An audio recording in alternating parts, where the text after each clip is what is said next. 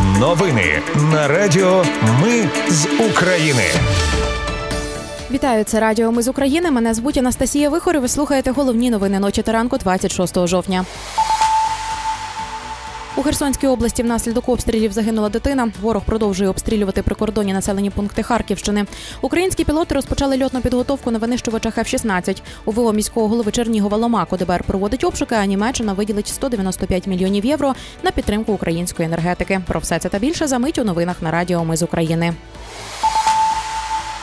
Херсонській області внаслідок обстрілів за минулу добу загинули двоє цивільних людей. Серед них 13-річний хлопчик. Ще четверо людей було поранено. Про це повідомив голова Херсонської обласної військової адміністрації Олександр Прокудін. За минулу добу війська Росії здійснили 51 обстріл Херсонської області, випустили 365 снарядів з мінометів, артилерії, градів, танків, авіації та безпілотників. За минулу добу окупанти атакували Херсонщину з авіації 8 разів. 35 керованих бомб було випущено по мирному населенню правобережжя.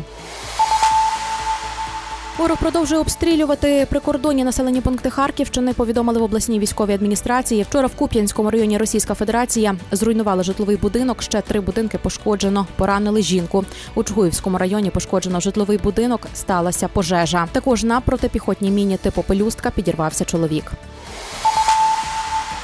Наслідок обстрілів села Подоле на Харківщині травмувалася 83-річна жінка. Зруйнований будинок ще три пошкоджені. Через ранковий обстріл Кізомиса на Херсонщині поранення отримав чоловік.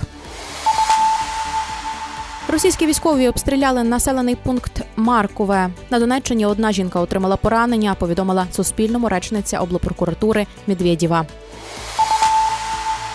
У населених пунктів неподалік лінії фронту Харківської області оголосять примусову евакуацію сімей з дітьми. Йдеться про 10 населених пунктів Куп'янської, Кіндрашівської та Курилівської громад Куп'янського району. За інформацією обласної військової адміністрації, зараз там перебуває 275 дітей. Також рекомендують евакуюватися родинам із дітьми Борівської громади Ізюмського району, де зараз проживає майже 9 тисяч людей, серед них 844 дитини.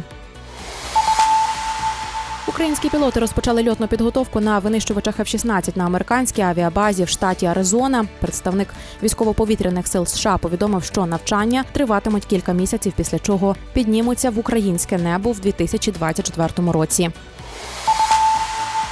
Тимчасово окупованому Бердянську рух опору продовжує нищити окупантів. Повідомили в головному управлінні розвідки. 23 жовтня знищено автомобіль, в якому перебували четверо представників ФСБ. Серед ліквідованих воєнний злочинець Росії, який вчиняв звірські катування громадян України.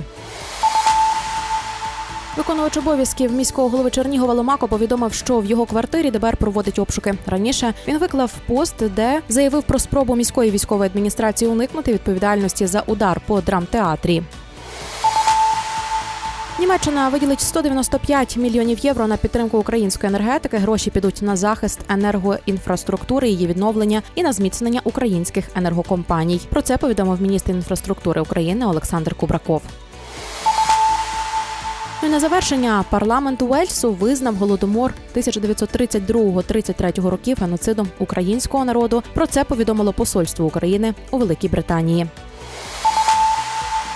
Це були новини на Радіо Ми з України. Мене звуть Анастасія Вихор. Наші новини про те, що дійсно відбувається в Україні. Ми не робимо новини, зважаючи на чиїсь політичні чи бізнес-інтереси. У нас тільки реальні факти. Якщо на вашу думку, те, що ми робимо, важливо, підтримайте нас. Заходьте на сайт Ми з України.ком та тисніть кнопку Підтримати. Почуємось. Радіо Ми з України. Перемагаємо разом.